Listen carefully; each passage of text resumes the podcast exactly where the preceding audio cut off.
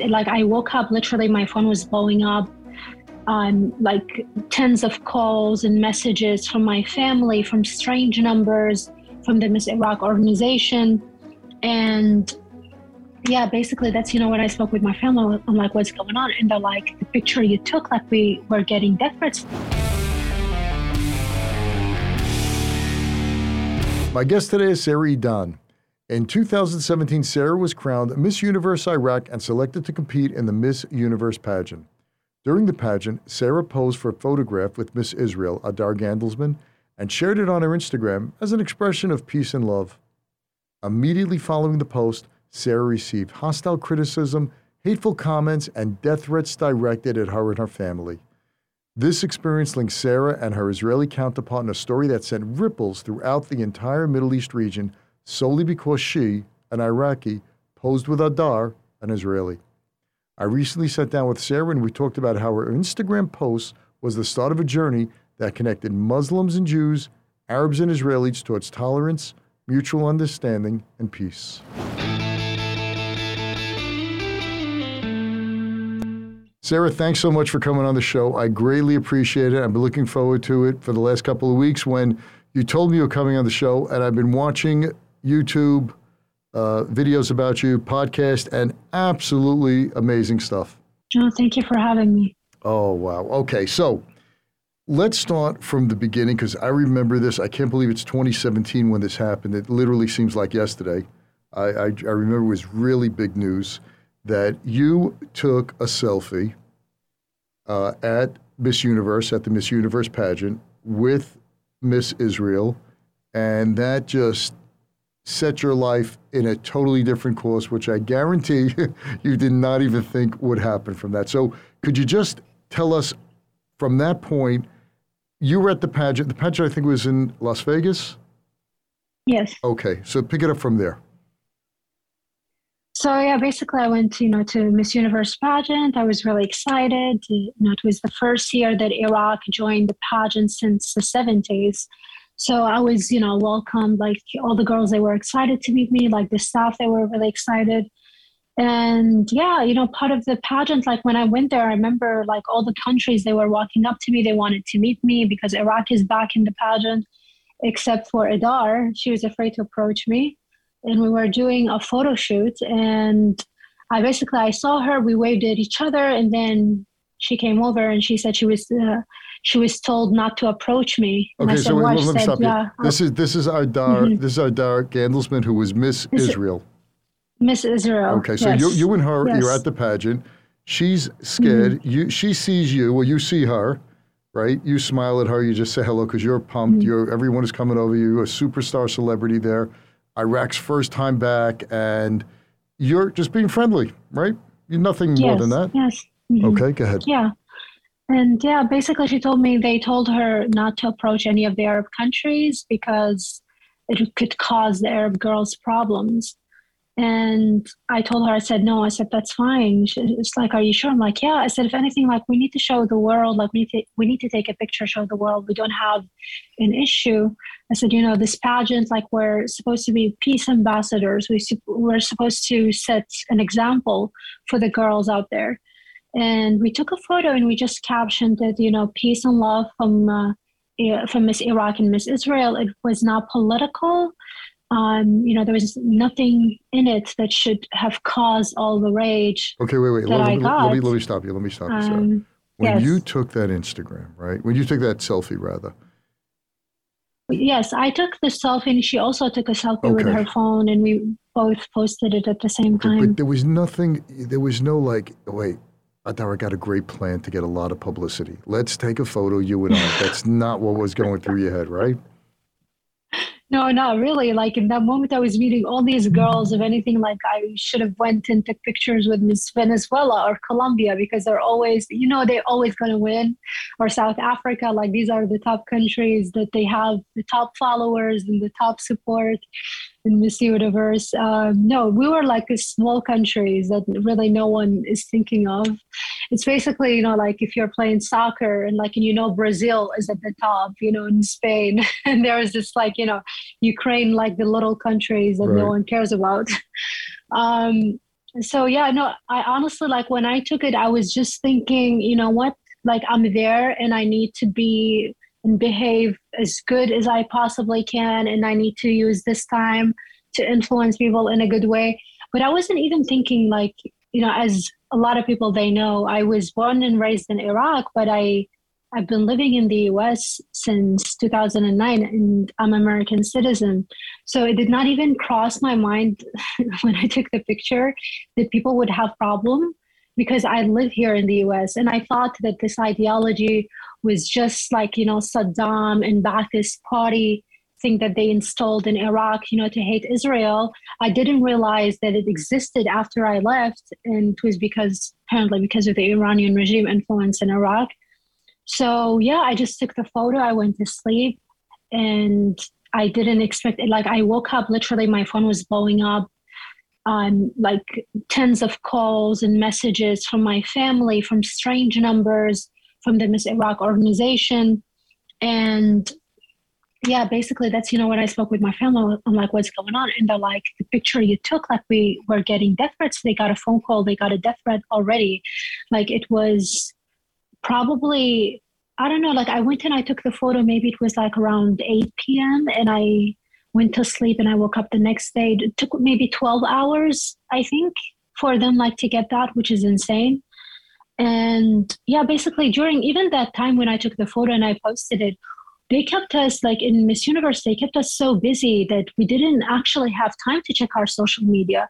Like I barely had the time to uh, go and post something, you know. So I didn't read the comments. Like I know my Instagram was blowing up just because I won Miss Iraq and I was going to Miss Universe. So I was getting notification all the time. I never checked them. And yeah, they kept us busy. We would wake up at 5 a.m. and we had to be like downstairs by six or seven and we don't get back to our rooms until 11 p.m., sometimes until 12. We're tired, we're exhausted. So we had to make sure we just, you know, whenever we get the time, I will post something. And if I don't post, you know, like the Miss Iraq, they're like, why are you not posting? People need to see what you're doing, you know, in Miss Universe. So I would just post and leave my phone and not even check. And I found out from my family and from the Miss Iraq organization um, about the death threats. And yeah, and I spoke with the director Ahmed Laith, and he told me that I needed to take down the picture. And he was yelling at me and saying, um, wait, wait, who, he said, "You know what this? you've done." Who's, who's, yelling at you now? Uh-huh. Who is this? Who's yelling at Sorry? you? Sorry. Who was yelling at you? He was. Sorry. Who was yelling at you? Oh, the director of Miss Iraq organization, Ahmed Laith. Okay, so so this was a He's, to mm-hmm. him. Th- what you did, you might think, yeah, you know, I, not a big deal. But this was a big deal on that level. And your parents are living where now? They're living in Iraq or they're in America?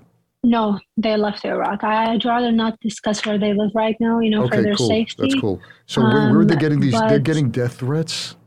People are calling them up. They got they got they got death threats, and I I sincerely I doubt that. I think that maybe the Miss Iraq they were the ones who sent them that to intimidate them to force me to take down the pictures. Because they you know they were in touch with my family. They they had my family's phone number when i was in iraq. My mom went with me and you know and, and she met uh, with the director and all of that.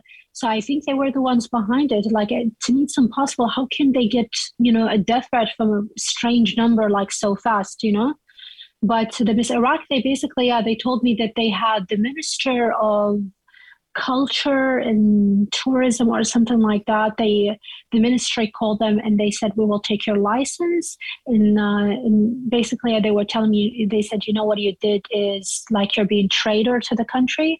And uh, like they would take you to jail, they would kill you like you need to take down the picture and i said i didn't i kept saying i didn't do anything wrong and they said yeah you did. Like you spoke on the behalf of iraqis like you're supporting the israeli government. I said i'm not supporting the israeli government. All i said peace and love from miss iraq and miss israel. This is about the people. This is not about governments.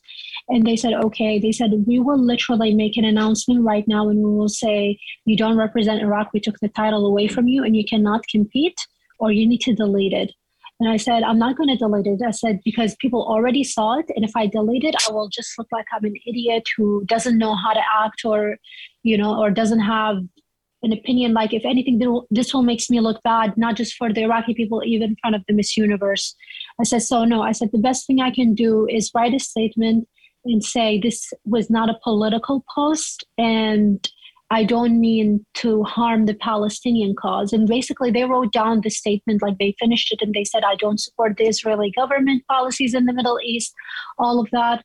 And yeah, and that's what I had to post right, you know, right after like the picture. And but it didn't stop the hate.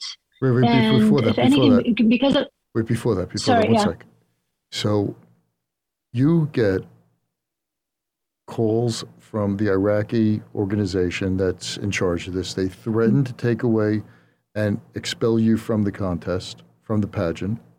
Your parents, I think they're probably scared now, right? They're getting they're getting death threats. So are they mm-hmm. are they a little upset at this point? Like, are they saying, no, Sarah, actually, take down the were, thing?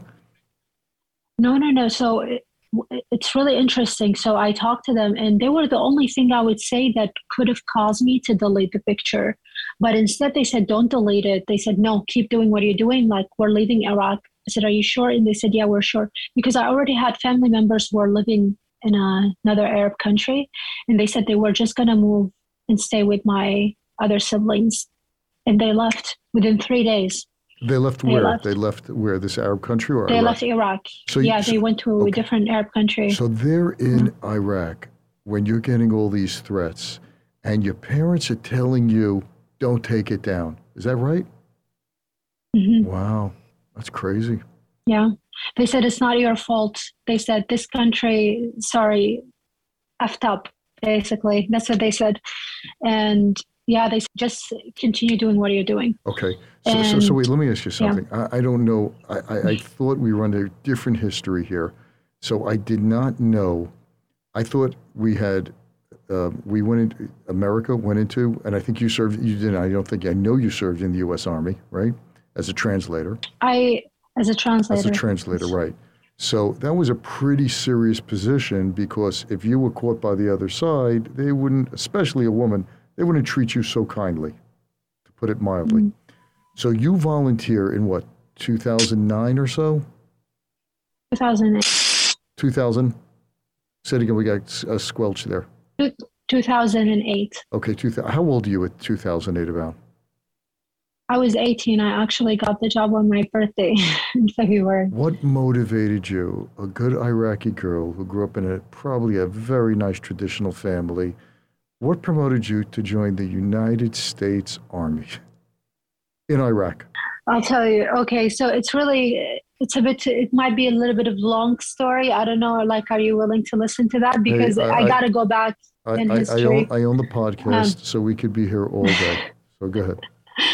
Um, so you know, I grew up under Saddam dictatorship, and throughout, like for 13 years under Saddam dictatorship, we've been told that the U.S they hate us they want to kill all of the iraqis like you know we only had like three tv channels controlled by saddam and you know like you go like in the streets and everywhere you see like you know they they wrote death to america death to israel uh, palestine will be liberated these are they were you know their slogans and um you know, for 13 years, it was not an easy life. And no one likes Saddam. I don't think anyone, except maybe the people who worked directly for him. But we all, you know, we used to joke about him. We used to make fun of him. And, you know, like we see him, you know, he's on TV, like smoking his Cuban cigars, wearing his fur. And the people cannot even find, you know, money like to eat. We were under siege and he kept us in poverty so, no, we did not like him. But at the same time, we didn't know what was going on in the world. We were like in a bubble, basically. It's like North Korea. We have no way of reaching, you know, the outside world, of talking to anyone to find out what's going on. And uh, basically, yeah, so when, uh, when the invasion happened and when the US came in, I remember I was on the street playing soccer with my friends. We were on the freeway and we had no idea that the US came in. There was no electricity, nothing. so we didn't know. They literally, the convoy just came in, and I remember I saw uh, the convoy and I saw like the tanks and the Humvees, and I looked at them like, what is that? Are those aliens? You know like to me it looked like aliens. Like my mind could not comprehend. You know when you when you watch sci-fi to me it was like sci-fi watching these alien ships like coming. Okay so and, wait so this is let me just set this. Yes. this is 2000 2003 you're a 13 year old girl. Yeah. you're playing soccer and all of a sudden you see american troops come in. And that night i think i don't know how many sorties we had. We just came in there big time. And uh, you in your neighborhood there weren't any bombs going off in your neighborhood?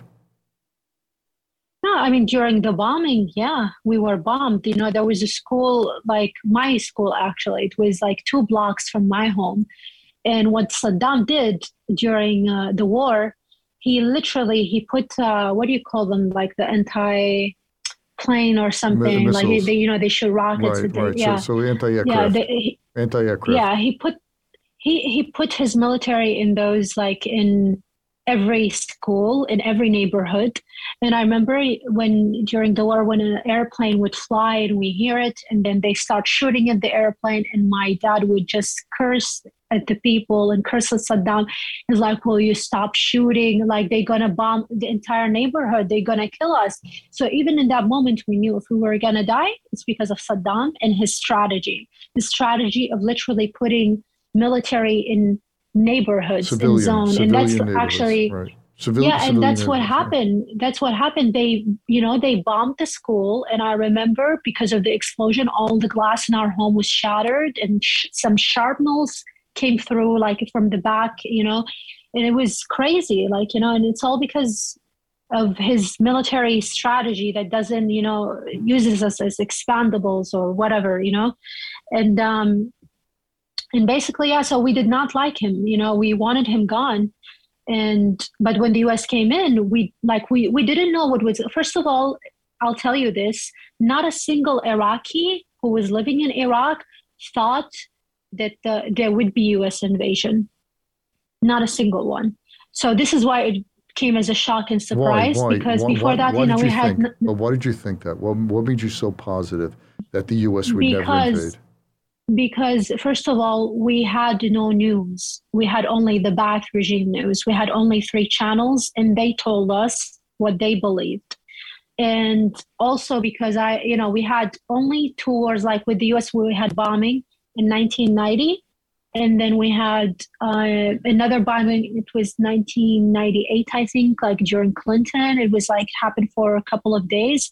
And every now and then they would bomb us like for a few days and it stops so I remember um, at the time, no one thought there was going to be invasion. I remember I used to, I used to uh, like right before the war, like there was a time when things got a little bit weird and strange, and there was like quiet. And I remember I always used to wake up, like I used to wake up at like 4 a.m. or 3 a.m. because it's the only time where you could get a signal on the radio and you get some radio stations that Saddam, like, because they try to, uh, they use something like to block the radio, so we cannot it. hear the radio. Right. They jam the channel. And there was one, yeah, and there was one channel is called Qanat al Mu'arada. It means the resistance. And there was another one called Radio Sawa, which was Lebanese. And I used to wake up, uh, like, you know, very early, like 4 a.m., just to hear them because it's the only time you can hear them. And I remember I heard Radio Sawa, which is a Lebanese, Lebanese, but it's also it's international news. It's very recognized, and I would hear them like a little bit. And I heard they're sending, I don't know how many thousands of soldiers they reach the Gulf. And I heard that, and I remember I went to my dad. I said, "Dad, I said I think there's going to be invasion this time." He's like. Nah. I'm like, Dad, I heard it on the radio. It's like, nah, like you hear many things on the radio. It's just they just gonna bomb us for a few days that's going to be it. But I had a little bit of suspicion that it might be different, only because I was hearing thousands of soldiers coming. They just reached, you know, uh, uh, th- their ships like they were in Saudi Arabia or something like they were in the Gulf, like preparing to invade. And I heard all of that on radio. So, uh, so yeah, none of the Iraqis thought there was going to be invasion. We thought they, you know, the U.S. is going to bomb us for, you know, maybe a month and they will retreat. So, so bombing, That's, bombing was like, like it was like, you know, all right, they'll bomb us. It's, it's like for an mm-hmm. American, it's so weird to even think that, you know, that all right, we're going to be bombed, bombed today, and so school might blow up. so you're saying, all right, so the bombing it'll be over soon, and that was it. So, Yeah. so th- Yeah. and this is a 13 year old girl who's saying this now, right? You're listening to the radio. Okay, your parents are telling you, go back to sleep. It ain't happening. So now you're playing soccer. Yes. It's 2003. Yeah. You see convoys of U.S. troops coming in, and what are you thinking? Well, first I was I I froze in my place. I couldn't move, and I was like, "What is that?" Because the way that they came, they were like buildings, so I didn't see them. When they approached, they were like already too close, you know, to me. So uh, I just froze. And first, I was trying. My mind was trying to comprehend what what is that. I don't understand. Are those aliens? what is going on? And then all of a sudden, like I see the tank and I saw the gun, and I'm like, oh my god! I'm like, that's the military. Oh my god, is this U.S. military? I had no idea because you know, and we also had sandstorm going on during that. It's you could barely also see, and um, all of a sudden, like you know, they got too close, and I remember my girlfriends like were they were playing with me, and they were all little, and they were like hiding behind me, you know, and I I basically I you know I, I remember I saw the gun the gunner at the on the tank like he he moved his gun like this like towards me and I saw this like red laser it was like in my face like blinding me and I just said ashhadu an la ilaha illallah ashhadu muhammad rasulullah. You know that's the prayer you recite before you think you're dying or something for Muslims. It's our death prayer. Mhm. and uh and I said that, and you know, and like I thought they were gonna shoot me, they were gonna kill me, and then all of a sudden, the the guy, like uh, you know, who was moving the gun, he did that, and then he was like, "Nah, I'm just joking," and he was laughing, and I was like, "Oh, ha ha ha!" Like laughing nervously. How, how, I'm like, how, clo- "Okay," and he, how close and he was, was he? like waving. How close was he to you? Huh? How close was he? I, I don't know how, how how would how would I describe it in uh, how can I describe it? It's like I, I, I really don't know. Like we use meters. Like I don't know. It's So he- uh, so bit he- different. I would say he's like um So he's he's he's I, close. I really don't he- know. okay, he's close enough. He, but he's cl- he's close That you enough could that see I him, could that you could see his- him and you uh, could that see I could eyes. see Okay. him. Yes okay. and they were, they kept moving they kept moving they did not stop and uh, and then he, he was like hi and so we all like just started like waving back nervously hi and smiling like please don't kill us like we'll wave you know and then they uh like they literally they came near us they stopped and then they all came out and they started giving us pamphlets and giving us flowers and giving us candy. And i'm like what is going on? And i read the pamphlet and it said it said we are not here uh, we're not here to kill you. We're here to help you and free you from the Ba'ath regime. And i remember like i took it and i ran to my family oh and it also it said something really funny. Um, it said if you know any Ba'ath party member you need to turn them in. Help us like turn turn in any Ba'ath party member. And i took it around i ran to my family. I'm like oh my god they're here. The americans are here. And, I, you know, and i showed them the pamphlets and they looked at us and we all like we just looked at the pamphlet and we started laughing hysterically because the pamphlet you know pamphlet said like uh, turn turn in any Ba'ath party member. And in iraq once you turn 13 you have to join the Ba'ath party. So by definition Oh. all my family were Ba'ath party except for me. And i'm like okay i'm like i'm gonna turn you all in. And we're laughing. Are we gonna turn in the entire iraqi you know? But that should tell you how little the us like they their misinformation like when they came in iraq they were not completely prepared you know? That should tell you. That we were laughing at their you know what they were asking of us but anyways that's when they started coming like they came to our neighborhood and uh, you know they took off their helmets. They were like playing soccer with us. They were just so nice and you know they were trying to communicate and everyone was so happy. People were dancing with them. I don't know i don't know if the us media showed it. I hope it did. You know because i like when i come here when i tell people that they're like what? We thought they were killing you. We thought i'm like no that's not how how it happened at all you know so uh, yeah basically they came like they were so sweet and i remember you know we had uh, like amusement park you know, like it was next to our home. And they basically they came and they brought like power generators and they generated them. So it was literally an American soldier sitting like operating the Ferris wheel and operating like all the things for us, you know, as kids and we're playing. And it was for free for the first time. We don't need to pay to get on the Ferris wheel. It was just a really weird, interesting, but also it was a fun time. And I remember at that time, this is when I really wanted to learn English because, you know, in, in school, like they taught us the basics, like how are you good? What is your name? That's it, you know? And I started teaching myself English by listening to music. Mm and you know that's when uh, they also when the U.S. came, they uh, they they brought us satellites, and every family installed satellites in their home, and all of a sudden we were getting from Europe, from the Middle East, and that's when we're finally you know outside of the bubble and we're watching and we we can see the world for what it is. And um, yeah, during that time, I I remember like all I was thinking, I'm like, oh my God, my whole life was based on a lie.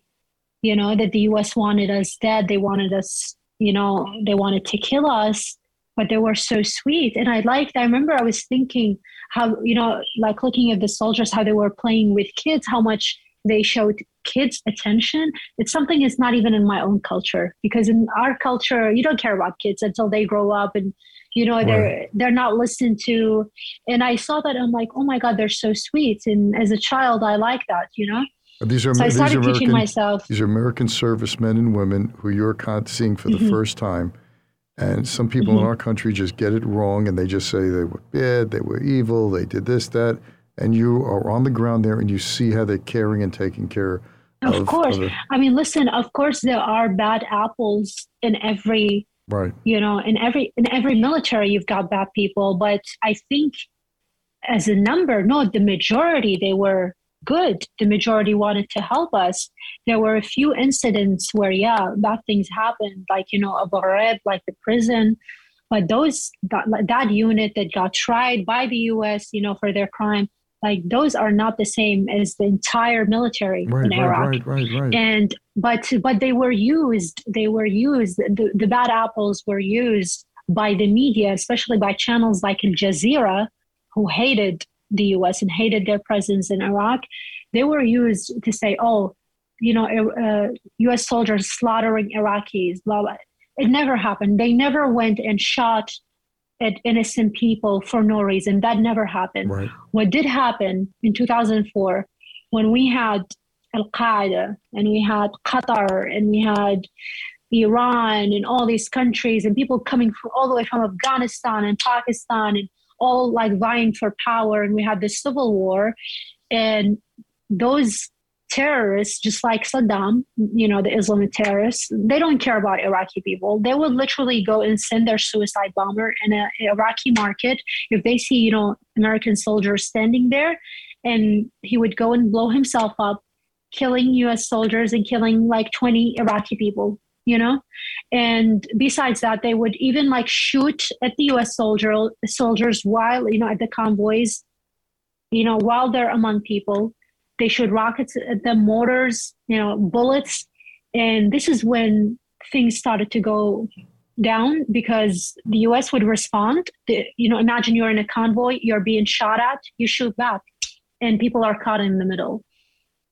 And I would say because of that, some some uh, people like they started to harbor resentment because they would lose a family member. And to be honest with you, like those people I understand why, but logically they should not. They should be angry at the people who started, you know, shooting while their people were, were around. It's kind of like this is why I'm very sympathetic when it comes to Israel and Hamas. It's exactly the same situation. You've got Hamas and Islamic Jihad.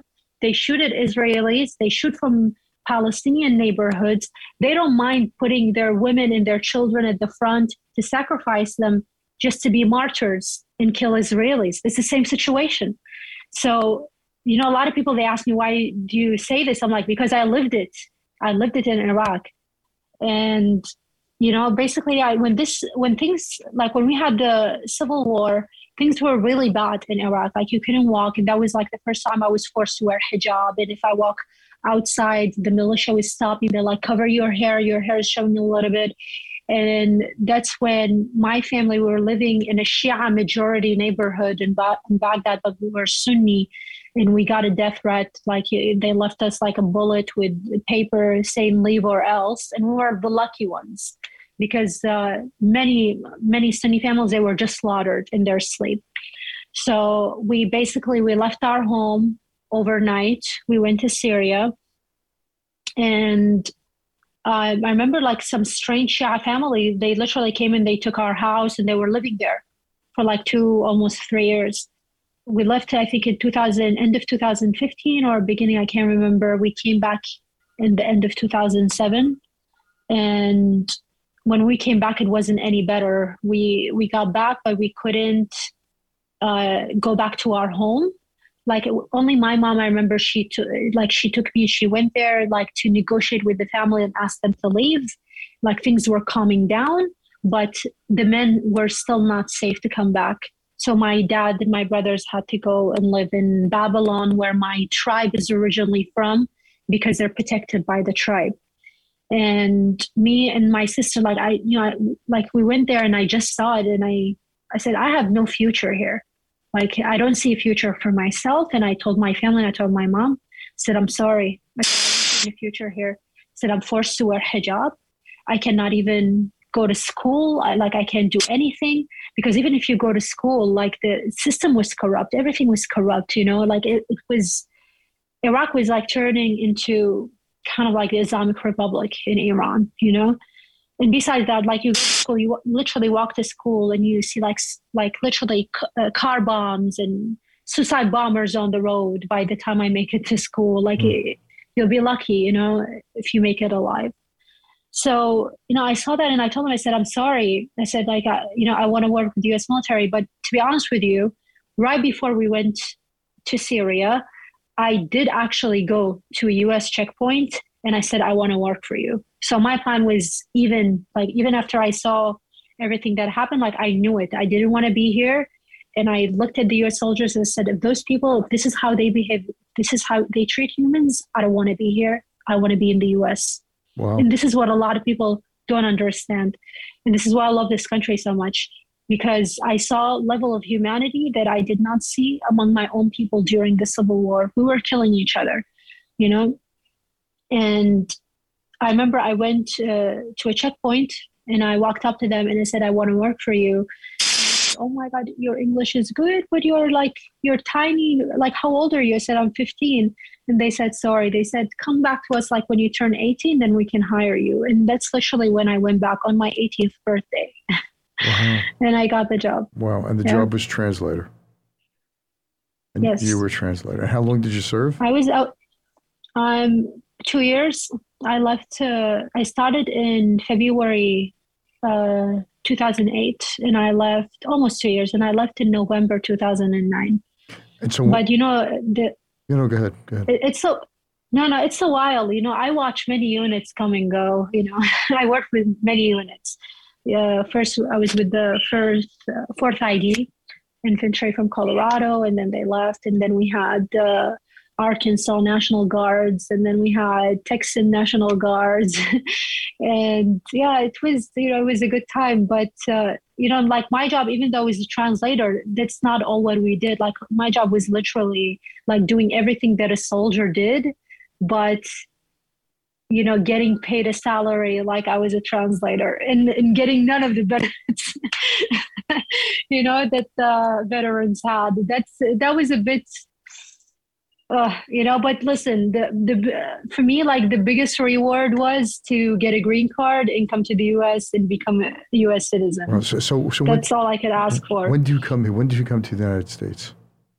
Um, in november 2009 okay so you come to november 9 so when you're at this pageant here you're already acculturated to america you've already seen you've been through so much mm-hmm. and and you're you're you're you're not thinking like an Iraqi. You're not thinking like a Muslim in a country that. I don't think I ever thought like an Iraqi. it, it, sounds like it. That's true. That's true.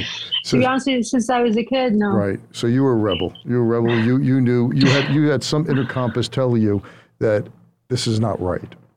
And you had the courage yeah, of your convictions. I'll be honest with you, yeah, since right, yeah. you had the courage. Know, there were convi- a lot of things like yeah in our society, even in our religion, that I did not agree with since I was a kid. You know, and I thought they were unfair. I even like I remember like you know growing up like when I was a like teenager like when I was uh, I'm sorry sorry um okay. I'm sorry That's I got okay. a uh, got another call and I rejected it.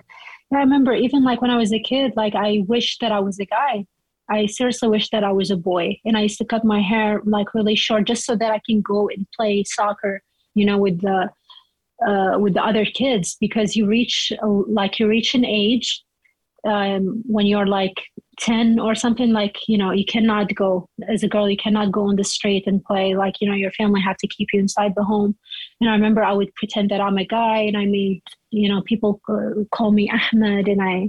You know, it's really sad. It's really sad. Wow, wow, wow, wow. Okay. Mm.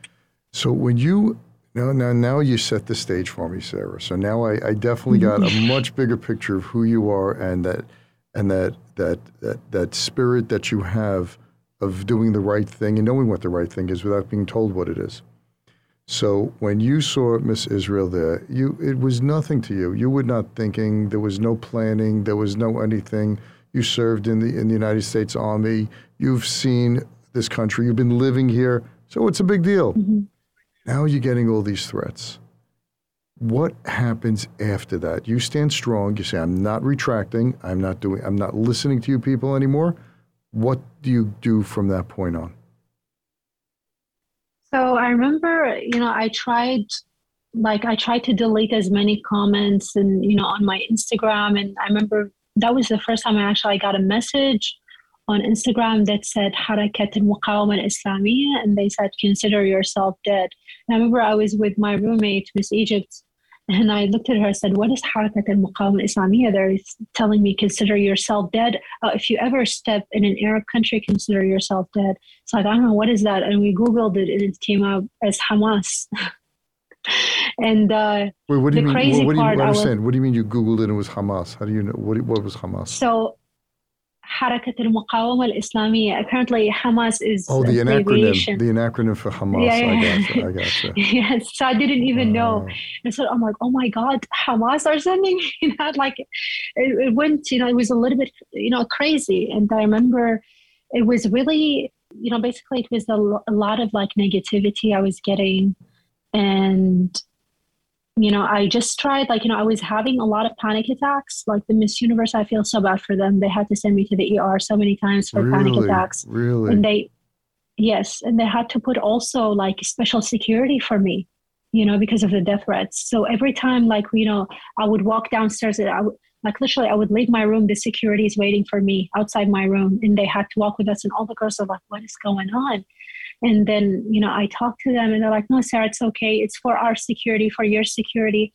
But I remember um, it was the president, Paula Shugart. She came to me um, one day before the televised pageant and she told me this. She said, Sarah, if you want to leave the pageant, it's okay. And I can make an announcement and you can leave. I said, why are you telling me this? You know, because I don't want to cause you any problems. You're going to be on televised TV but that's when I basically realized I don't have a chance with Miss Universe. so, so because I, I, I sense they were they were scared. They were scared. They for, were scared of them, li- and they were scared liability. for you. Right? Yeah. some nut can some they terrorist could come in. And, she came and she told me to withdraw. She said, if you want to withdraw, it's fine. We can just say you change your mind. I looked at her. I said, "Are you kidding me?" I said, "After everything that I've been through, you think I'm going to withdraw now?" No. But that's when I realized was done. It's kind of sad, you know. Um, but I would say this, and this is what you know. A lot of people they don't understand. They ask me like, "Why did you become an activist for the Jewish people and like for Israel?" It's because literally when this thing happened, I uh, I was getting you know like a lot of hate and a lot of conspiracy theories. Like there's still like videos on YouTube, people accusing me of being secretly secretly Jewish and saying that I was born in Tel Aviv. And they started showing my pictures when I was with the US military and saying, oh, she's a CIA Mossad agent. I don't know how they manage. You joined both. But I, yeah, you, I joined both. managed. You joined both services I, at I'm 18. CIA and I'm, I'm Mossad, Mossad. yeah. I, I don't know how I did it, but I did it, right? and yeah, I was getting a lot of hate um, saying I'm a descendant of pigs and monkeys, that I'm going to hell, and I was getting anti-Semitism basically So, so you because all those people they thought you were I was you were Jewish. So you you you were subject to the worst kind of anti-Semitism and hatred of Israel and hatred of being Jewish and to to the point where people thought you were Jewish or believe wanted to believe that you were Jewish and you got a taste of what that is like for Israelis and Jewish people. Is that more or less accurate? Exactly. Because in the beginning, I was trying to converse with the people and say, why do you say that? No, they're just a religion. Like they're mentioned in Quran. They're just like us. And they're like, no, they're cursed by God. And I'm like, oh my God. I'm like, that's what a lot of Muslims believe. Like I, that's not how I was raised. But apparently, yeah, that's when I realized we have anti-Semitism issue in our religion. And you know like i remember like many accounts they even had like pictures of hitler and like in some other nazi leaders and telling me oh hitler like should have finished the job. Like it was and i still get that by the way. It's not it's, this is something daily. Like i can guarantee you right now if i go on my instagram and i look in the last few hours i will see someone who said you're a jew la, la, la, like always something with a jew you know um, so yeah this is why i launched my activism because i realize and i and i know this mentality. I know this mentality very well. This mentality is the reason why i lost my country. You know this is the mentality of the people who caused the civil war who are killing me because i was sunni killing a shia because he was shia. It's the same radical islamist. So when even when i like in my work when i'm motivated uh, like for me radical Islam has always been like a big, like big concern for me. You know, And, and, you know, it's it's so it's so amazing hearing you saying that because so many Americans in this country, uh, on the left, uh, Democrats, you can't say radical Islam because Islam's a nation of, of, of a religion of peace, which there are it, people who follow Islam who are peaceful, but they don't want to recognize that there is a a movement within Islam which is pretty large that want to destroy everything that's not Islamic. if we did not have radical Islamists, we would have democracies in the Middle East. But that should tell you something. Right, right, right. You right. know, The you look at Saudi, the- you look the- at Saudi Arabia, you look at Emirates. Do you know how like they're working like twenty four seven to to find radical Islamists in their communities, in their mosques, in their countries, and fighting them? Like for them, this is an ongoing war. People they think in, the, in Muslim countries like Muslims suffer from radical Islam too, and sadly, yeah, we have it in huge numbers. It's an issue for us as well. You know, so no, there you know this is something that americans like need to understand. It's okay to talk about it. And yes radical islam does exist. I'm i'm living a proof that, that you know i cannot even go back to my country that my childhood that the civil war should tell you that yeah we do have radical islamists. And they do target not only americans and westerns. I mean yeah the us is on their top list and other religions is on their top list to kill but they even hate their own you know? They want you to be just as corrupt. You look at iran. Look at the iranian regime how they treat their own people. Yeah, especially now with they're with, just they're just corrupt Yeah. people. They're just corrupt people. wi- and the, is, uh, the Iranian people are rising up now. The the, the women especially, you know, against the hijab, and hopefully, uh, you know, th- these people are extremely brave. uh, When no one's helping them at this point, and uh, exactly. Yeah, and it's just uh, it just it just fascinates me how how how so many in this country apologize for that type of behavior and let it go on. And and these are progressives who care about women's rights, and then hear a woman are being tortured, subjugated, you have killed. you have no idea how many times I had these fights with those progressives and people who are like try to tell me about my religion, try to tell me. Uh, I'm like, you know, like I'm the one who lived it. Like, shut up! Like you were born priv- privileged here in the United States. You never, you were never forced to wear hijab. You were never like you didn't have any fear of your freedoms taken. You know, they don't get it. I think, and I always say this those people give them one day, one day in our countries and watch them how watch how they change yeah, their tune. Yeah, yeah.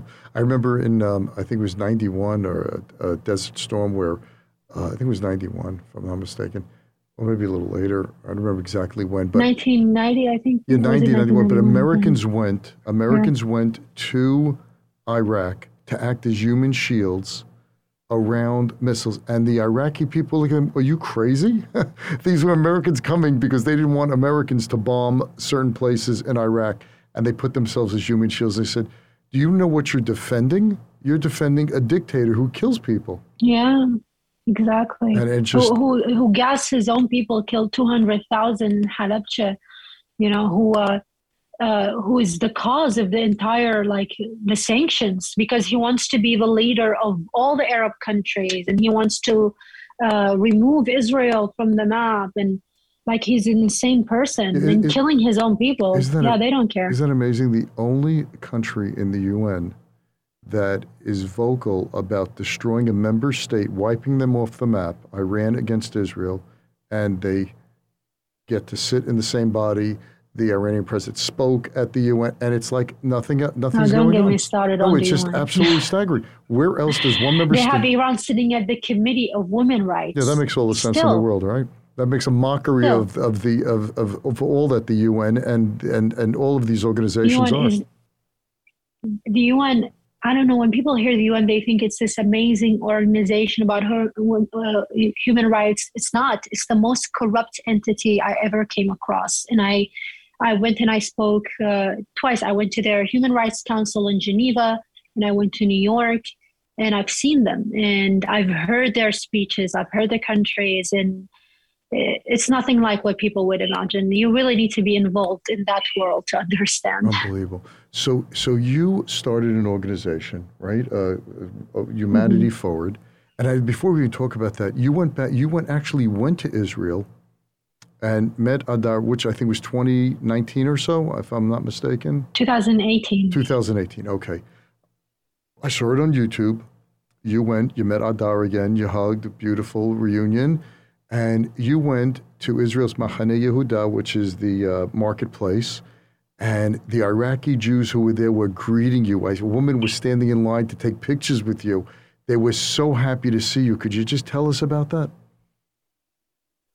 Uh, it was an amazing experience. Oh my God. I remember like when I uh, went to Israel, I didn't know what was waiting for me. Um, but I do remember a lot of my Iraqi Jewish friends who are living here in LA, um, they told me not to go. Actually, isn't that crazy? Why? They told me, why, Sarah, don't go. You? They said, why?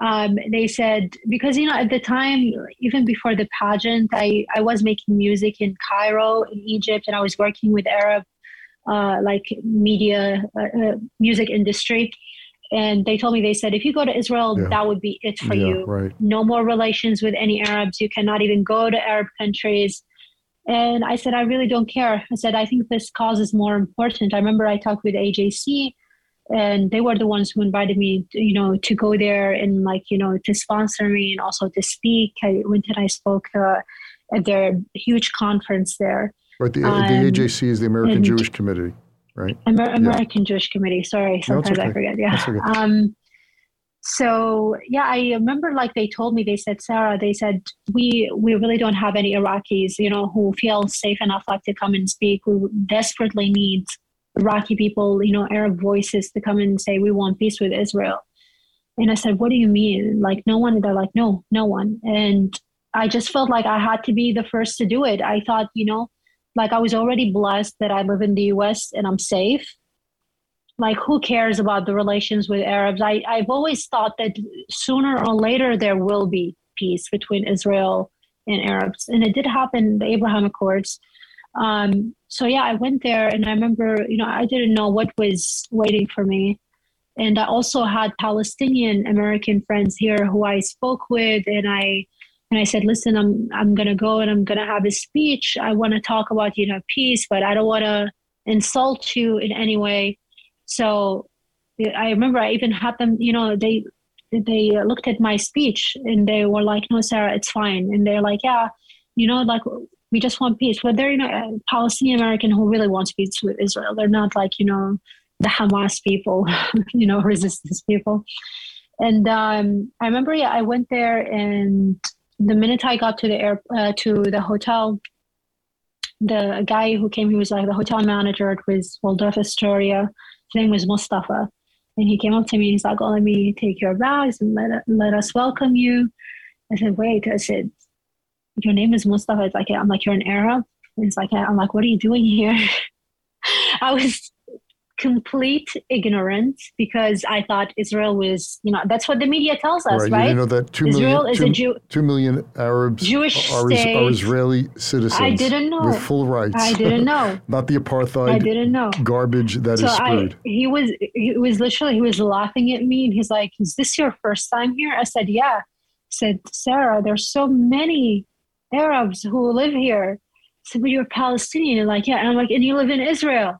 He's like, yeah, I'm Israeli Arab, but yeah, my ancestors are Palestinians. So, but I call myself Israeli Arab, but yeah, I'm also Palestinian. And I said, hold on. I said, we got, we need to have like a long conversation. I need to hear your side, you know, because you live here. And I remember I had breakfast with him and he was telling me, and he said, Sarah, it's like everything you've heard.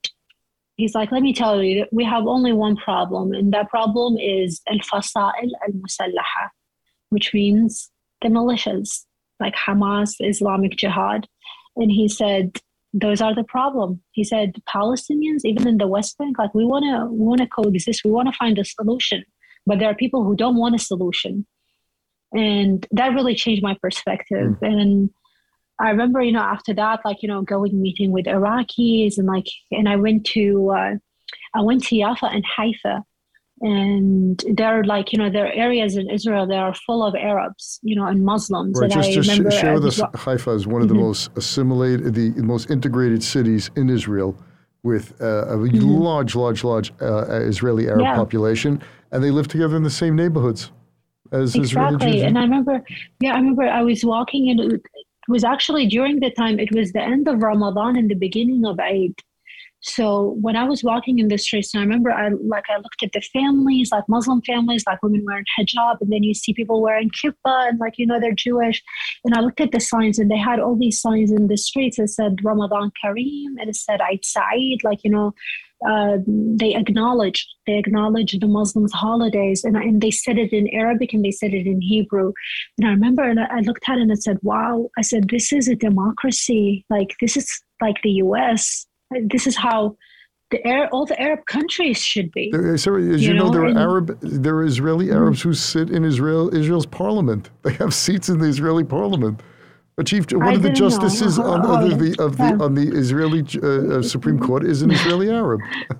You, you need to understand this happened like in 2018. I just rolled out of Miss Universe. Yeah, no, no, not blaming you at all. I'm just saying, I'm saying for our viewers to yeah. realize the culture shock. You went yeah. there, but the lies that are constantly uh, spread about Israel and the Jewish people is just not so. All you have to do is what you did, just go there. Exactly. That's what I always tell people. You know, and I watch I watch so many of my American friends here from California who are very progressive and you know, some of them one of my friends uh, he he found out through DNA test or something that he was Jewish and he went on his birthright. And he went he's like a bernie sanders you know supporter mm-hmm. like you know so you understand how they feel about israel. And he came back and he's like sarah oh my god. He, he completely changed. He's like i don't get the progressives here. Why are we anti-israel? It's such a like a beautiful democracy and they're surrounded by all these countries. That want to kill them and you know want to wipe them off the map and I'm like, now you understand. He's like, now I understand. And I that's what I always tell people. Go there before you say before you go on Google, open articles and think, you know, you're educated, go there. Just go there, talk to the people. Wow, beautiful. Sarah, tell us about uh, Humanity Forward. What is it? When did you start it, and what do you do? I started Humanity Forward at the end of 2018. You know, this, you know, after I came back from Israel, because, you know, I was being invited a lot to speak, and I realized I really have some sort of influence. And I decided, you know what, I need to start this organization. I need to really bring like Arabs and Muslims together. And I, I still have, you know, a huge like Iraqi following on Instagram and Arab following. And, you know, I just wanted to, like, my purpose of my organization is to raise awareness um, I make like daily posts about that, but I also go and speak on universities and on campuses and um, in different countries. You know, I went to speak in South Africa during the week of apartheid. I went to speak in Germany. I went to speak in the UK. You know, like all over the world. And um, I also, what I do a lot with my organization, sometimes I will uh, work with other organizations like um, Israeli Flying Aid or Save a Child's Heart, you know, and try to bring like try to get them in touch with Iraqis, you know, who need help and who Arabs, because I think that's the way you can bridge, you know, and bring people together. Like there need to be a sense of uh, unity, sense of uh, they need to feel like someone cares about them, you know, and yeah, basically that's wow, what I've been doing wow, with my wow. organization. And this is yeah. and, and, this is I'm going to put a link down below in the description. This is a nonprofit, and you run on on donations or in charitable deductions, right? Charitable things. Mm-hmm. That's how you you you do your work, which is amazing. Last thing for you, I want you to have the last word on this. If you could, what message would you give the the the Muslim world about America, about Israel, about existing as a, as as as citizens of this world and not wanting to kill? Well, to the Muslim world, I think we really need to reform. We need to reform and we need to stop allowing radical voices to have platforms and speak and preach to people, whether it's online or on TV or in mosques or in schools. We really need to start working on that. Like, you know, Islam is the only religion that's not reformed. You know, Christianity been reformed, Judaism been reformed, but we still like live with the laws of a thousand right, you're still living ago, in the 12th you know? century. You're still living in the South Sharia exactly, law. And, exactly. And, you know, but the good thing I think a lot of the Muslims now are waking up in the Arab world. I would say, I don't know about other countries, but in the Arab world, they're waking up. They're becoming more westernized not westernized become more free. We always say westernized because that's where freedom came from you know like as arab people we look at the west and we're like freedom.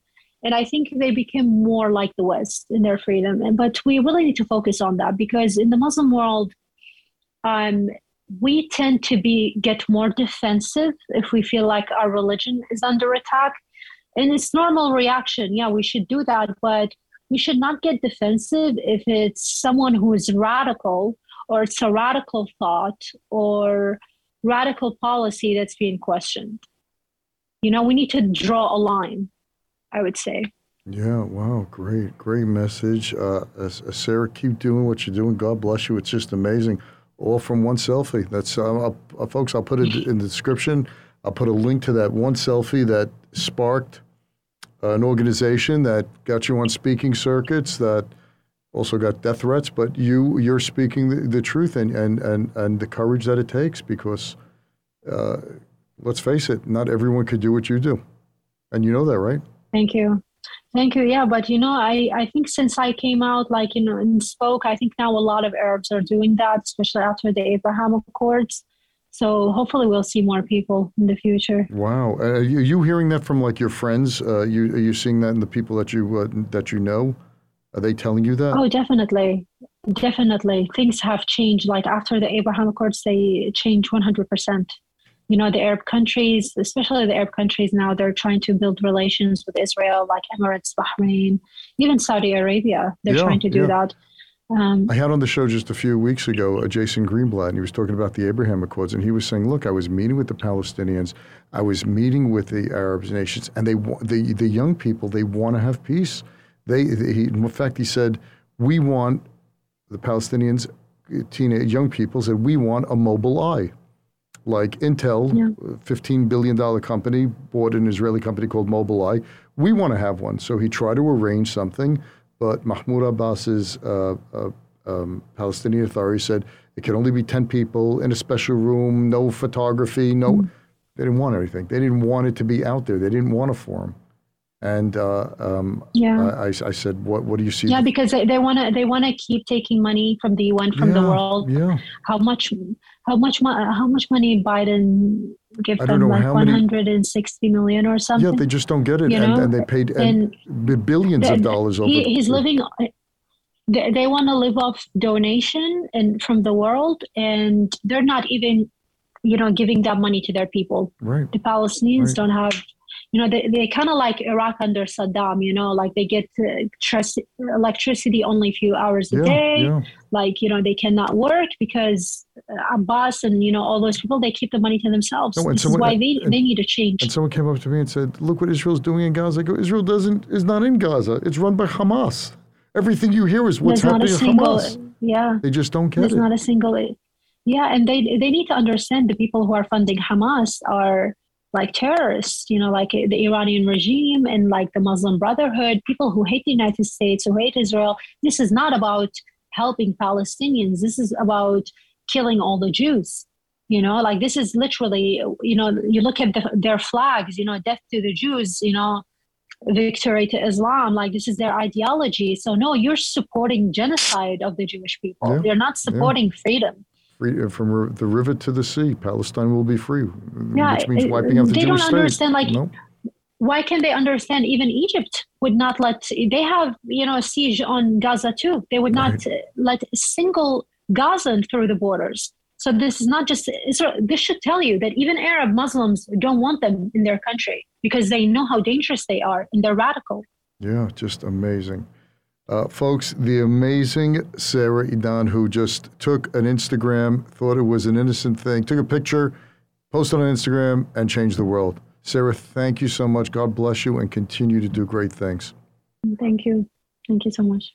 Thanks for listening to this episode of The Charles Mizrahi Show. If you're a new listener, welcome. If you've been listening for a while, we're glad to have you back. Either way, We'd love to know what you think of the show. Please leave a review if you listen on Apple Podcasts. Reviews make it easier for others to find the show. You can also see the video of the interview on the Charles Mizrahi Show channel on YouTube.